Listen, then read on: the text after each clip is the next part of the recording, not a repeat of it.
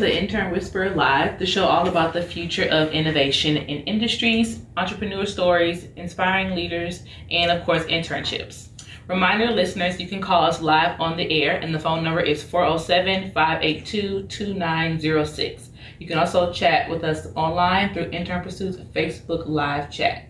Coming up on this episode, we have David, I want to pronounce the name right. Miklas. Miklas. David Miklas on employment and labor attorney.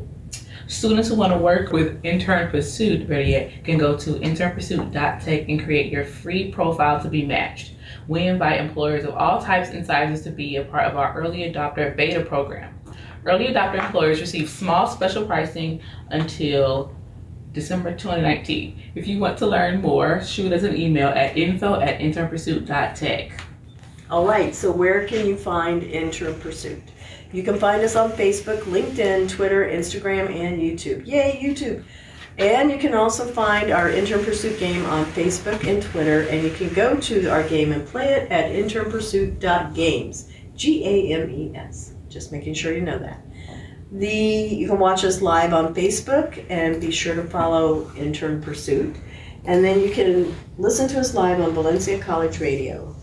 You can download Valencia College Radio's app on Google Play and search for Valencia College Radio to have that in your phone.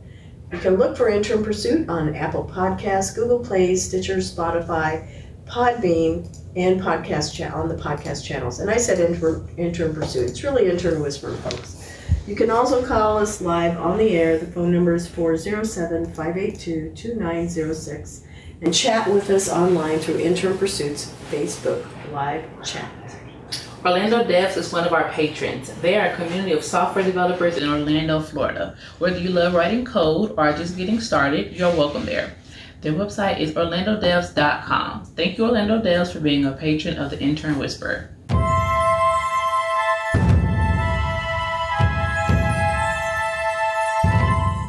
All right, so welcome, David, to the Intern Whisperer. We're so happy that you're here. Thank you for having me. Okay, so tell our listeners a little bit about what does an employment and labor attorney do? Why did you go into this field? Where did you go to school? All of those fun things. Sure. Well, I uh, did my undergraduate and uh, law degree uh, from the University of Florida. Go Gators. And, yes. And, when I was in law school, um, I actually uh, uh, did a summer clerkship, is what they call it in law school. Um, it's essentially an internship, except there's no college credit. And um, and I was fortunate enough at that time to clerk for an attorney who did practice uh, labor and employment law. So at that point, I, I, realized I did like this area of law. So then, when I was about to graduate, I, I solely uh, attempted to get uh, a job working in this specific field, and I've done it for 20 years. I, I've been fortunate that I didn't have to bounce around or just stumble into a type of law. Um, to me, it, it's always been exciting. So, so I, I, enjoy this kind of law. And, and what labor and employment attorneys do, um, a lot of people call themselves labor and employment attorneys, but most of them just do employment law. Labor law usually involves unions. And down in Florida, that's not too uh, big of a deal unless you're in a public sector like a, the police or the city or a county or school district. Um, but employment law is what you typically think of for discrimination, harassment, uh, wages, overtime, minimum wage, things like that. Uh, trying to keep employers out of trouble and not getting sued. And if they do get sued, then I defend them. I don't sue. I, I never represent uh, the plaintiff, the, the employee, but uh, pl- plenty of attorneys do. Ah, interesting. So um, I'm also curious, not one of the questions I shared with you, but um, when you chose the field of law, was it because somebody in your family is a is an attorney? Nope, nope, not at all. In fact, um, I had my undergraduate degree in criminal justice, which has nothing to do whatsoever with anything I do uh, in my career. Um, when I ended up with a four year degree, I could have gone to be a police officer or to go to the FBI, or I, I honestly didn't feel like getting shot. Um, so I, I chose to go to law school. It had nothing to do with, uh, uh, you know, family members being in, in law or anything like that. In fact, most of my contemporaries that were, were in law school with me um, have degrees in almost everything. You don't have to have it a pre. I know some schools have what they call pre-law degrees. Um, UF didn't, uh, and, and, frankly, you don't need any kind of degree. Um, the biggest thing they care about is your your ability to to think, perform well on the LSAT, and your GPA. So you can have a degree in anything. Okay, so one of the things I spent two years at University of Florida, so that's why I went Go Gators. Oh, go Gators! That's right. Yeah, and I was a criminal justice major also, but I was going to transfer up to FSU, um, which they had a criminal justice program also. I didn't know I Florida had it, but I was just trying to get away from home as far as I could, honestly.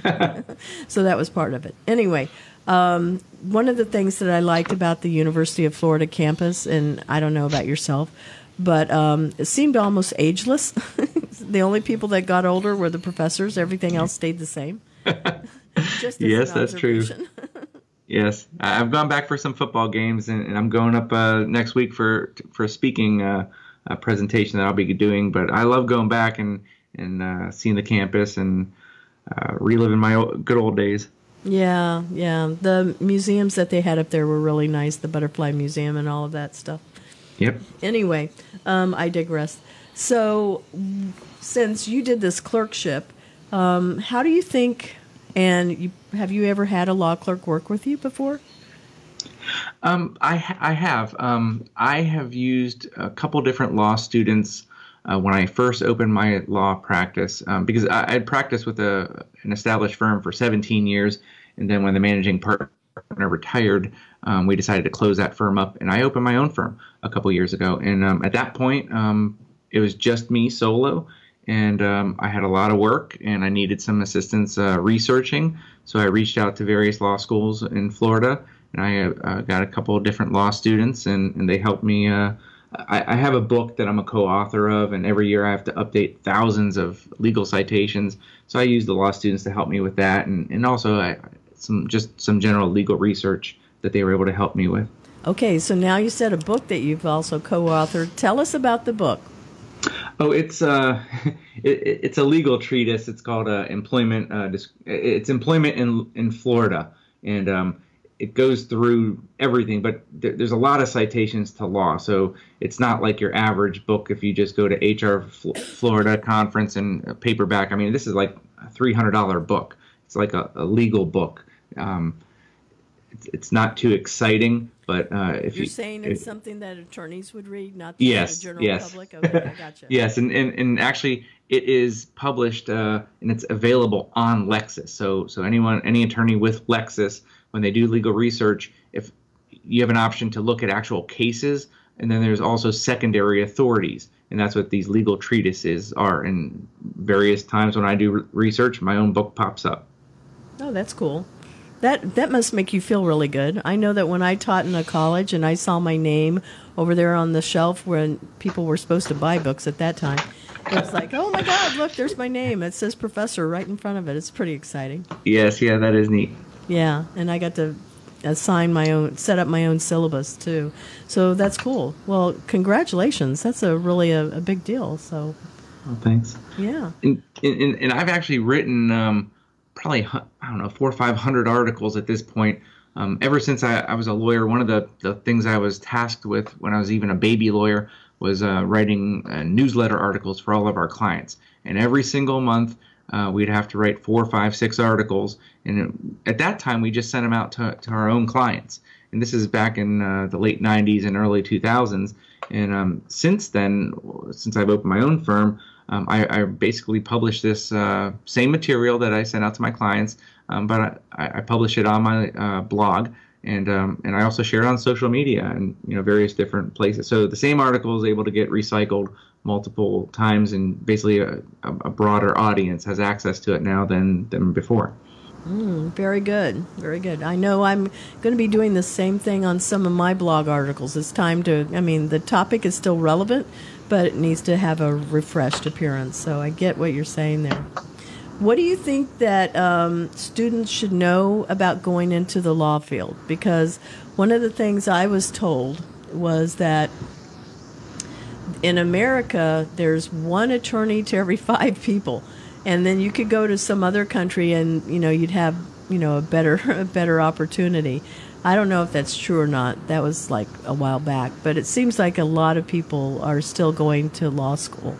So, what do you think you would tell them about law school? Well, um, it, this is a tough one because I see it from the, the perspective of a practicing attorney, and, and there's a lot of competition out there. There's a, a ton of lawyers. There's 100,000 lawyers in Florida. Um, so that there's plenty of lawyers. But on the flip side, every month, um, us lawyers get articles from the Florida bar telling us how there's still uh, a bunch of uh, people that don't have representation. So um, I, am not real sure. I'm, I'm, I'm going to be critical that, that there's too many lawyers in Florida, um, but it sure is a moneymaker for, for the university. So that's why there's so many uh, universities uh, that, that have law schools and law programs. Um, but um, there are a lot. I think the, the biggest thing that most law students don't realize is that you not everyone is making a ton of money. There are plenty of lawyers that come out first of all with with massive debt. So even if you are making a lot of money, you're, you're paying a lot in, in student loans repayment but there's a lot of lawyers, um, public defenders, Florida Rural Legal Services, uh, prosecutors that, that really don't make uh, anywhere near the money that most people think lawyers make. And um, that's probably the biggest surprise that, that students don't realize. I mean, there's plenty of people that make a lot of money, um, but, but the vast majority of, of uh, uh surprise, I think, happens uh, with when you come out of school with massive debt and you're not making the money that, that you imagine that you might have made. Yeah, and I think that the reason why there's a perception is a lot of reasons. First, they watch uh, shows on TV. TV shows, yeah, that's right. Yeah, everybody is like living this opulent lifestyle, so you know there's a, a misperception there. Secondly, I agree about the whole cost to go to law school. Um, they aren't paying attention to that for sure.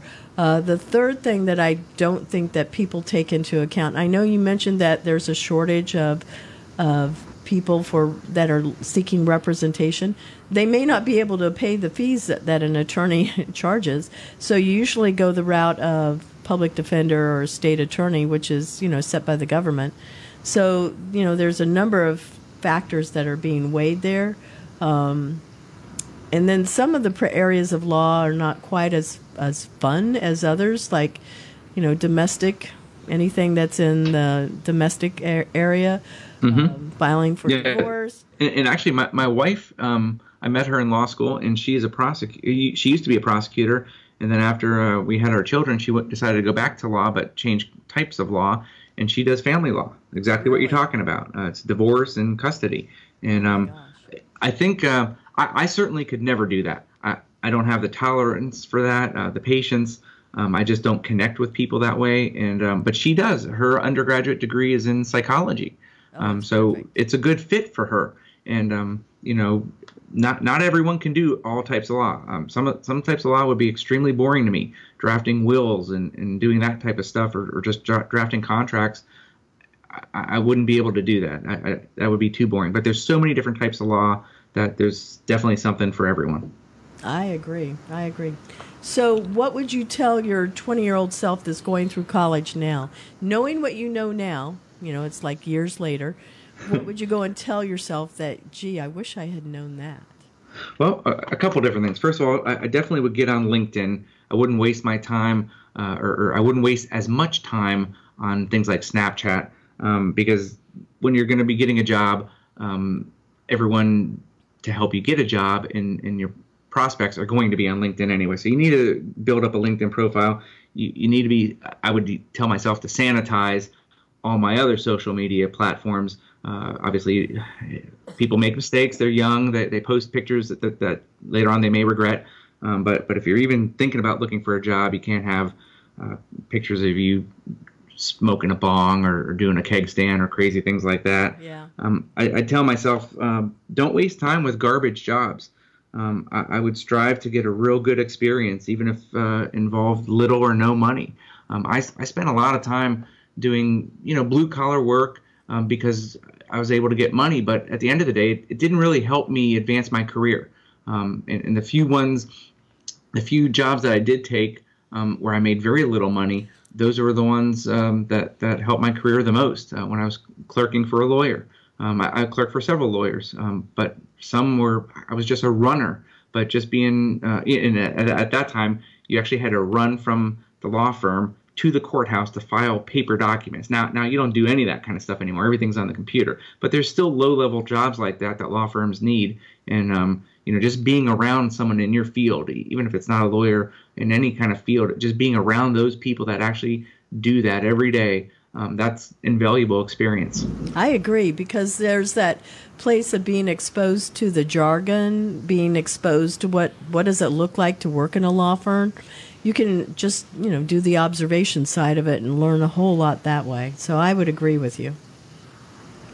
Um, let's see. Oh, oh, one more thing. Um, one thing that I think a lot of people don't realize um, about law, in addition to maybe not everyone making so much money, is that um, lawyers in general are, are extremely slow to change. Um, this is one of the few fields that that they still use fax machines. No um, I, I, I don't have a fax machine in my office, but three years ago, our firm did have a fax machine. Um, and I know medical professionals still have it, and so does insurance agents. But besides that, I, in fact, I've only had three requests in the last three years for my fax number. And once I, I chose not to do it because it's a waste. Anyone that wants to fax you something can scan it in and email it to you, or put it in Dropbox, even if you encrypt it. There, there's a lot of different options, and frankly, I just shut down the fax line and I just don't use that anymore. But plenty of lawyers do, and they're just like dinosaurs, and it, they're kicking and screaming. I mean, there was a 10-year fight for lawyers um, that didn't want to file documents electronically in Florida state courts. And we've been doing that in, in federal court, and it's not it's a lot easier. But there's a lot of lawyers in Florida that hated it and fought it, and um, it, they're kicking and screaming into the 21st century. Well, you know, the government, I know that they still use fax machines because I've had to send stuff in, whether it was student loans, it was the IRS, if it was getting the health insurance, they always say, well, we want you to fax it. I said, nobody has a fax machine anymore. Where do you think I'm going to get that? They, well, you got to go find it. I said, don't you scan it and I can't I email it to you? Oh, yeah, well, you can do that. That's like the second choice they give you. They would still yeah. want you to fax. Yes. It's ridiculous. I, yeah. And, and, and I mean, that's just one example, but there's a lot of different kinds of technology. I mean, most law law firms have a website now. Five, six, seven years ago, I don't even know if most of them had websites. And if they do, they're paying outrageous rates for bare bones, clunky websites that, um, I mean, have four or five pages and that's it.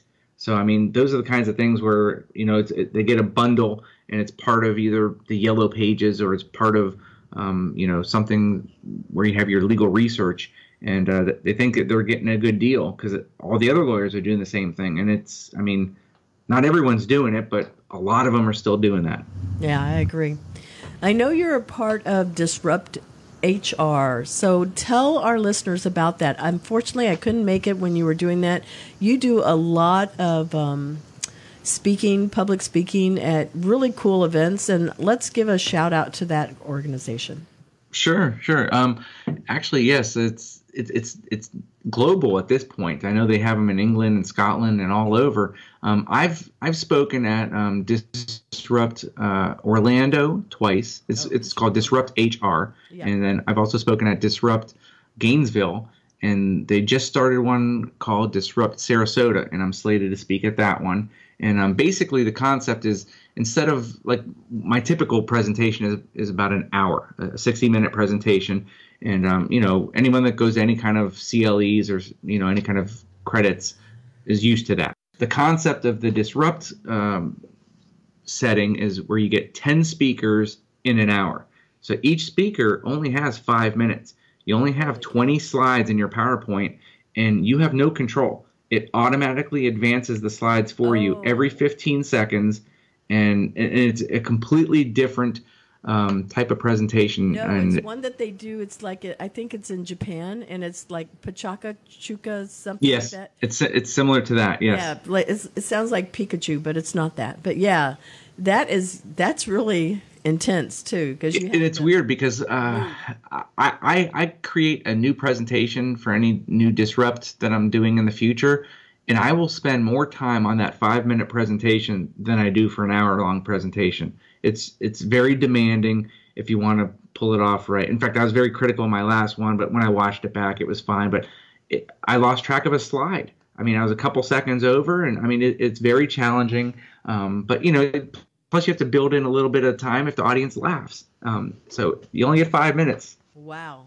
wow. So yeah, but the whole concept is that you're supposed to bring up something that's disruptive to the field of human resources. So like get, it's basically to get you thinking. And you know, 5 minutes is enough to to do that. So when you leave the room and you heard 10 people speaking, hopefully, you know, six, seven, eight of them are giving you some something to think about. So what did you speak about?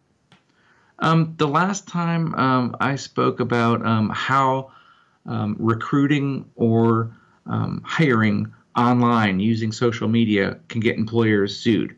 Um, and it, it focused on most employers, hiring managers, or recruiters will look someone up on Facebook or or LinkedIn or, or some kind of social media, and uh, it it happens all the time. The vast majority of hiring managers do this, and it, it's it's fairly dangerous. There was a case um, out of Kentucky where a gentleman uh, sued and ended up getting one hundred twenty-five thousand um, dollars because they thought he was a certain religion, and, and, they didn't hire him based on that, and turned out they were completely wrong.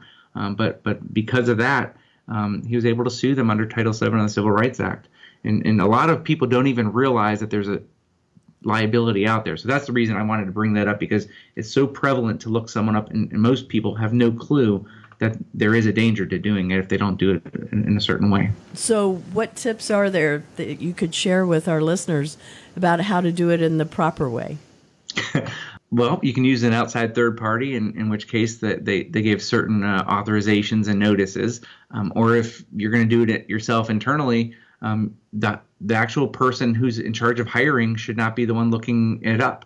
Um, it could be an, a, a, different individual who, who's divorced from the actual uh, uh, interview process so that they can't exclude a candidate or simply you don't look them up until after you've given them the job offer. And these are a lot of things that people don't like to hear. They, they've been doing this for a few years and, and they think they it's very effective and um, they're not willing to change. And it's going to take a couple more companies to get sued and, and HR directors to get fired before uh, I think more people start realizing the risk. So they're using that like in place of uh, maybe a criminal background check is what they're supposedly doing, but it's more of um, a mechanism that actually increases more bias. Absolutely. In, in fact, there was just uh, last week um, this this woman applied for a job and um, the the hiring company looked her up on on Instagram and found a picture of her in a bikini and then shamed her. And, and they posted that picture of her on the company's website and said you know public service announcement if you apply for a job don't don't have this on your Instagram account. I mean it and then they ended up shutting down all their social media because of the backlash. I mean it, it completely uh, hurt that company's reputation. And this just happened. I know uh, Ricky Baez talked about it on on his podcast. Um, so yeah, this is uh, a dangerous area. Oh my gosh, Sydney, you're shaking your head. No, why? Talk to me. Maybe it'll be unpopular millennial. I just want to have fun opinion, but why would they shame her just for having a bikini pic? Like I'm trying to understand. Like I get you want your employees to have a professional look, right? Yeah. Okay, I understand that. Uh, what company was this? Like, what was the business again? Like, was it like law or what? No, I think it was like a. It was PR. Um, okay. But but it, it, wasn't like she said, "Hey, here's a picture of me during her application process." Right. It just said, "Hey, if you're on social media, uh, share, you know, uh, sign up or, or, or, tag us or whatever." So she did. It's not like she she intentionally shared any of those specific pictures with the employer, but they went out of their way to hunt them down. And, and yeah, I, I think it's crazy that they did that. Yeah, and she wanted a job with them. Yeah. okay. well, what's well, what's wrong with work life balance? So, what mm-hmm. like should she should she not post any pictures of herself in a two piece bikini at all? Like, what if it's what if we just didn't sexualize so much and that's just what she wore to the beach that day? Like, why is it that big of a deal? But I say that, but I also understand why people would think that because they want a conservative and you know, like she wasn't trying to work for Instagram. If she worked for Instagram, well then maybe. Well, if she worked for fine. a bathing suit company, that'd be one thing. Exactly. So right. I guess they want your post to be relevant to their company You know, Yeah. I think this No, is where the I understand. employer might be coming from because I I used to look at social feeds and I go, I don't know, they're just being ridiculous. You know, that was my opinion. yes, But um, what I was looking for, if there was anything that was uh, biases that could get me in trouble, that's really more of what I was paying attention to. Is there, you know, were they saying anything that was inappropriate, lots of bad words, things of that nature? And I use bad words, but in my own, I don't put it on the web for anybody Right. to see.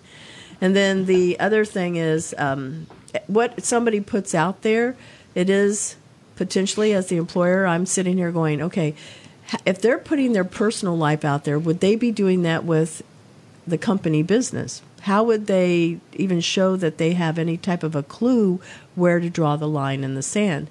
So maybe that's really what an employer could be thinking, but it mm. can be anything. yeah. I just think in terms of on the scale of ridiculous things to put on the internet, I don't think a picture of you in your bathing suit at the beach, where it is appropriate to wear a bathing suit, is that big of a deal. I agree with you, Cindy. Yeah, it's Yeah. just it's just really not. And also, I think we should allow um, employees to have a personal life. Like, why can't they have their own thing separate from their company? And that's why a lot of people put their Instagram and Facebooks on private. Yeah. and maybe everyone should do that.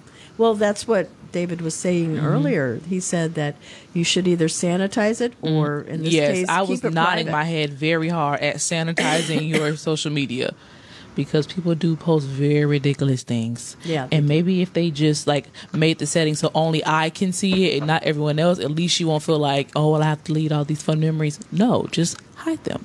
Yeah, That way, only you can see it. yeah, a private section. Okay. Well, um, so let's talk a minute, and then we're going to take a break. You know, where I met you, David, was when you and I went to Rollins College for a uh, student SHRM chapter. Yes. uh, and that was a conference there. and We all had topics that we were speaking about. And I went, oh my gosh, you're talking about internships. And that's where we met. And our uh, professional relationship, because I'm going to say that, professional relationship too, uh, began uh, flourishing there. So one of the things that I liked is that you were talking about the seven criteria that are required for um, having an unpaid internship that has real value. And I said, oh my gosh, we have to sit down and, and talk some more about that. So I saw that you tagged me in something where uh, Wendy was mentioning the seven criteria also, and, and you tagged Daniel. Daniel's been a guest on the show also. Mhm. So, is there um, any words of wisdom about those seven criteria that you'd like to share right now? Uh, yeah, it's it, it, it it's funny because uh, I've written about this and, and I've posted some articles about this, and um, employers continue to get this wrong, and um, that they continue to to just want free labor. It used to be a, like a, a six factor test and, and that the Department of Labor used until a couple uh, appellate courts around the country said uh, that they rejected it, and then the Department of Labor in 2018 uh, announced that it was endorsing that new internship test, which basically focuses on the primary beneficiary factors. and um, in there, th- there are seven, and, and one of the key things is that the student really should be the primary beneficiary of the internship. It shouldn't be the employer getting free slave labor. And um, one way to show that is by giving the student feedback and um, you know providing a letter of recommendation that that benefits the intern for future employment opportunities can be one. But the the two biggest things out of that seven factor test that I see employers getting wrong is that there is absolutely no tie whatsoever to the student's education or, or an educational institution. It's they're not trying to do it just during the summer or during a semester. They're not offering really any benefit to the uh, student intern. They're, just trying to to get re- replacing a current employee, which is they're never going to be able to. To, to do that legally uh, without paying the, the employee at least minimum wage, and that's the whole point of it. If, if you're going to have an unpaid internship, it needs to, to follow the Department of Labor's guidance. Yep, agreed. Absolutely agreed. All right, so we're going to take a little break. Sydney, if you would go ahead and do our second patron.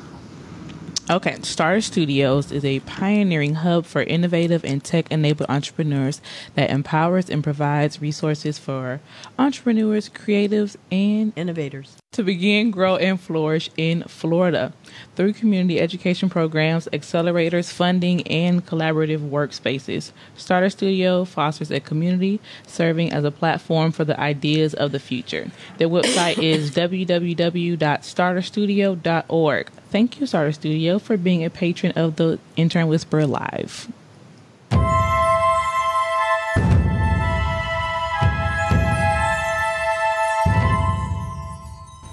All right, so we're back for part two, and we're going to talk about what does the future of the legal industry look like and careers like 10 years out, 20 years out, if we could even manage, imagine it. Like, will it be robots? You know, I don't know. I don't. I don't think so, but I think that there's places where it could work. So, David, what do you think the future of the legal industry looks like? Well, um, you, you mentioned robots, but but I definitely think um, AI is going to have an impact. Um, I, ironically, it may actually decrease the the money that that some lawyers are, are able to make. Um, it, all depends on exactly how it's used. Um, I do think that um, with time, with technology, I think that um, some types of law may disappear entirely. We're already seeing the commoditization of, of law right now, and, and it's not going to happen overnight because the legal profession is, is not going to allow it. They're tackling uh, some of these innovators uh, by charging them with unlicensed practice of law when they try to act like lawyers. Um, but but it's at some point things like contract drafting, I think, is going to go away, and and you're just going to be able to plug in um, some empty blanks, and a, a contract's going to be spit out. And you know, there's always going to be a spot for lawyers because whether that $50 contract is legally enforceable um, is something that we're going to fight about. Um, but I definitely think that um, there, there's certain things um, that is going to happen with technology. I think that software is going to help lawyers by making their jobs more efficient, and, and uh, it's I already see it now by automating uh, repetitive uh, uh certain tasks. I used to uh, an example. One of the things that I do for my clients is I is helping with uh, employee handbooks. I either draft it or revise it, and at this point, um, it is far cheaper to draft a new employee handbook for a client from scratch than it is to review a current handbook. And I'm talking 10 times cheaper. Um, Wow, because that's a lot. if I have to review their employee handbook, let's say it's 50 pages, I have to read every single word in it because every word, um, you know, has a meaning. And there can be illegal language in an employee handbook. And if you don't read it all, then you might miss it. So to read a 50 page handbook takes time, and most lawyers bill by the hour. Whereas if I draft one from scratch using certain technology and, and software, uh, I can turn one out in a few hours. So the, the price I charge my clients is significantly less. The time I spend on it is significantly less. So I know you said doing it from scratch, but there's a lot of programs out there now where it's like plug and play. Because I've I've written business plans as an example, and you can just you know type in the name of the company, and then it populates in all of the appropriate areas, and then you can uh, pick from a list of industries, and then that populates that. I'm just using it as an example Yes. there are a lot of templates out there that do the same thing that are um, HR. However, I think it's exactly the case in point that you said. There were um, six criteria. I remember when there were seven. Obama changed it to six. Then it went back to seven after Obama went out of office. I don't know if that's any real relationship, but I just noticed it. So if you were using that as the guidelines, you could have the old criteria as part of your employee manual, and you really need to have an an attorney that's making sure, in this instance, not only the handbook is correct, but you know forms that you're using and um, any of those things. And while AI can certainly replace words, whether it's a pronoun or a, you know a keyword like a company name, mm-hmm. I don't think that there's anything that can replace the the ability to read it and to really interpret what it actually means because I can write the word from and I can write the word form. They're both correct. You know, they they mm-hmm. sometimes spell check doesn't catch those things, but That's a right. human can. So I Yeah. feel like that's the value of an attorney is the ability to see those nuances and be able to um, protect protect the person. I agree, and, and and I'm not any in any way suggesting uh you know the sky is falling uh, Chicken Little type thing. Lawyers are going to be here forever. Um, they've been here for for thousands of years, and they're going to continue because um, they're there to argue. And if if you don't like the status quo and you don't like what's being done to you, you're going to argue somehow creatively that um, you know it's not right. And then there's a lawyer on the other side to argue that you're misunderstanding or, or misinterpreting um, the rule or the law or whatever. So although technology is going to change certain aspects of the law, um, lawyers are going to have to adapt. And uh, I, I definitely think that, uh, I mean, like for instance, right now, some lawyers are texting their clients. Some, you know, are communicating via social media, um, you know, WhatsApp and different things like that. Um, you know, some other ones don't, and they only deal with telephone or in-person, um, uh, face-to-face meetings. It, it all depends on the type of law. Some some types of law don't lend themselves to, to the internet or, or to social media. Other types of law, like for instance, my type of law, it's very rare that I meet a client face to face in my office. I try and make it as convenient for my clients as possible. And nine times out of 10, whatever issues they're running by me, we can do that over the phone. We can do it by Skype or by FaceTime. I mean, we can use technology. Some lawyers are kicking and screaming and they're just not going to do it. And those are the ones that are going to they're going to get passed over um, by the people that do adapt to the technology. Well, I think you're raising an interesting question because this is the first time in a long time where we've had five generations in the workforce. And that's significant because I think those are the ones that you're talking about, whether it's um, the silent generation, the baby boomers. Um, they're getting ready to do an exodus out of the workforce. Um, that's going to leave a big hole in the, um, I think, in a lot of industries. And, you know, millennials are the, are the next generation that actually even surpasses baby boomers. So, you know, in size, just in sheer numbers. So I feel like we're definitely going to see a big change in a number of places, not even just the legal field, but based on how um, that generation, what they grew up with, how they communicate with each other, and the the key technology that um, when I say what they grew up with, but that key technology that they were using, and if it's actually been innovative and transformed, also. Facebook is a really good example to them. Yeah, and, and, and actually, I think um, you need to realize, and this isn't just limited to lawyers, but I think it, it's a good example that if you're in the field of law, your clients are people, and, and they're going to span all five of these generations that we're talking about. I mean, I've got clients that, that are in their 60s and 70s, and I need to communicate with them very differently than than 20 year olds. Um, and you know, lawyers that are successful are going to be the ones that can adapt and, and do it across those generations. And, and I did hear the work life balance a few times, and it's ironic because I know, uh, especially the millennials and, and Gen Z are, are trumpeting this. Um, but but it, it's not all one sided. Um, th- there's a downside to doing that. I mean, if- if you work less, there's a really good chance that you probably are going to make less money. Um, and, and sometimes that's fine, and you'd rather have the, the freedom or working from home. But some other times you may realize, well, shoot, you know, I, I know so and so is doing this and they're making 60 grand and I'm only making 30 grand. Why is that? Well, maybe only working half as much.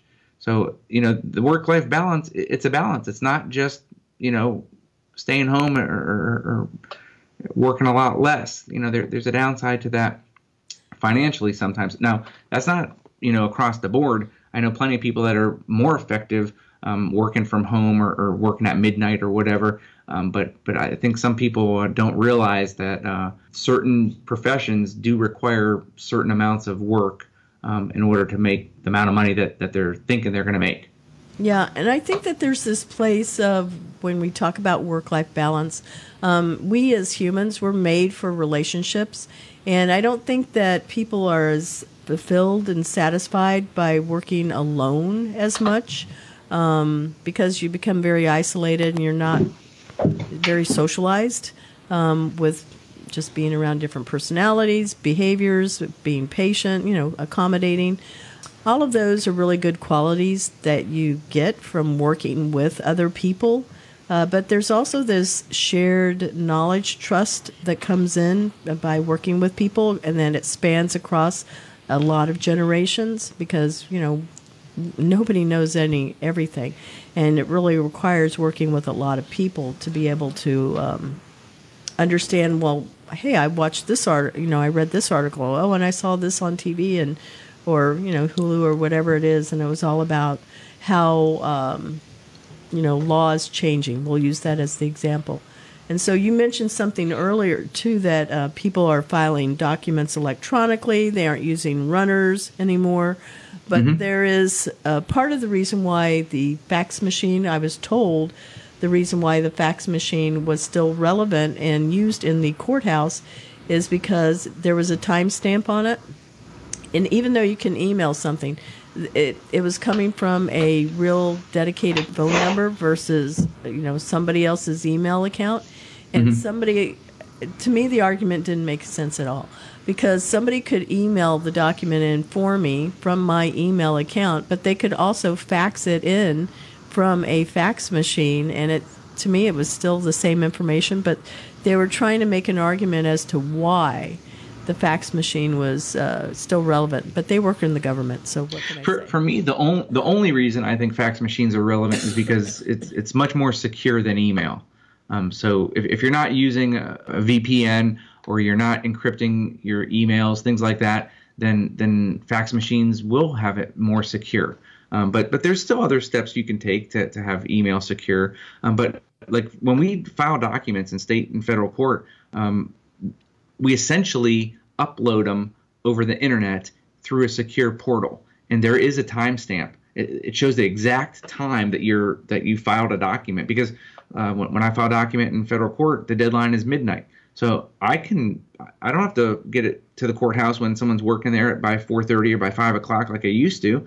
Now I can file it at 11:30 at night if I want. Now, as a practical matter, if there's a problem uploading it, the help desk is closed. So most lawyers will still try and file it during the day uh, because if there's a problem, they can pick up the phone and call the help desk um, to make sure that they can get through that. But I can file, and everyone can see what time I filed it, whether it's at 10 o'clock at night or, or 6 in the morning or whenever. And um, it that is like gold.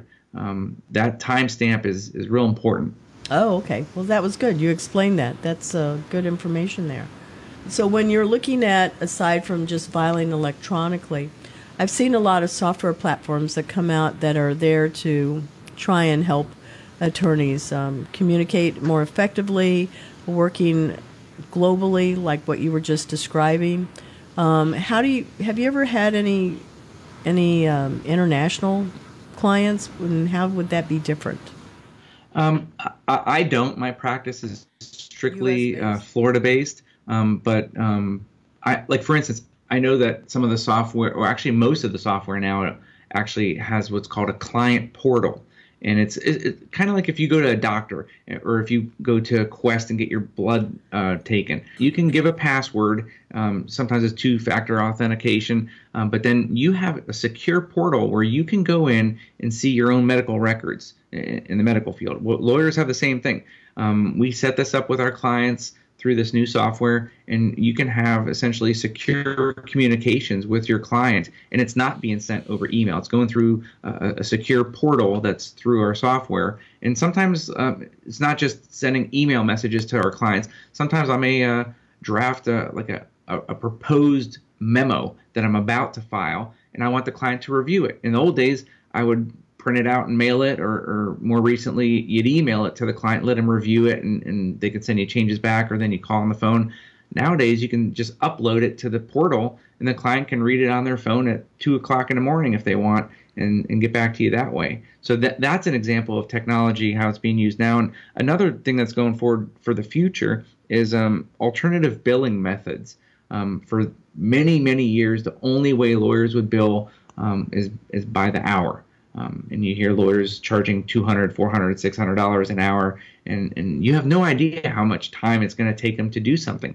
And finally just recently lawyers in cer- certain fields not all lawyers but certain lawyers in certain projects are now starting to move towards other uh, alternative uh, methods such as flat fee billing or fixed rates or, or even capped fees.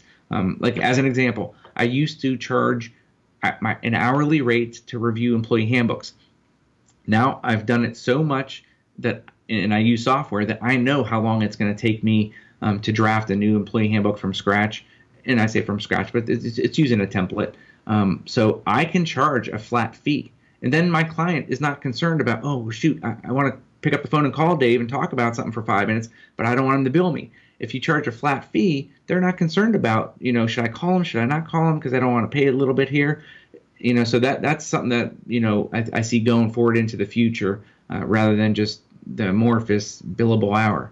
Oh, now, some wow. things you're, you're still going to bill by the hour, and some things are still going to be like a contingency. Um, but but I definitely see different alter, uh, alternate uh, billing methods uh, being more popular in the future. Wow, that is really good news because I have um, I have worked with some attorneys and I know exactly what you're talking about when they would charge, and this wasn't unusual, anywhere from five hundred to a thousand dollars an hour, especially if they were being an expert in a court of law. I think yes. that's the um, that's where most people think, oh, I can make big money. But that's built on years and years and years of experience. That's not just something that happened, you know, as soon as they got out of, of uh, law school or in the first couple of years. It, it takes time to build up that knowledge base. Yes, and, and I mean you can charge your clients whatever you want as long as it's it's ethical. But if they challenge you, then you're gonna have to prove essentially that that you're worth that. And and if you're ever successful in court, and, and you get your attorney's fees awarded to you, the court only awards reasonable attorney's fees. And lawyers will fight over whether it should have taken you four hours to draft this document. And they also fight over whether you, are really worth $400 an hour or really you should only be billing at 165 an hour. So that's the kind of stuff. I mean, someone that's been doing it for 20 years, yeah, they're going to be worth more than someone fresh out of law school.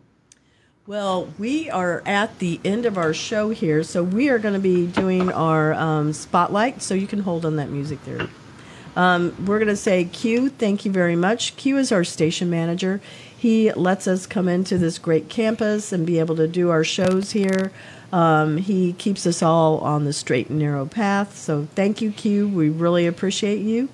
And we appreciate being on Valencia College East Campus radio studio. So thank you. Let's do some shout outs. Sydney. I shout out Isabella for it's her birthday. Oh, thank you. Happy birthday. Happy birthday. Yeah, thank you.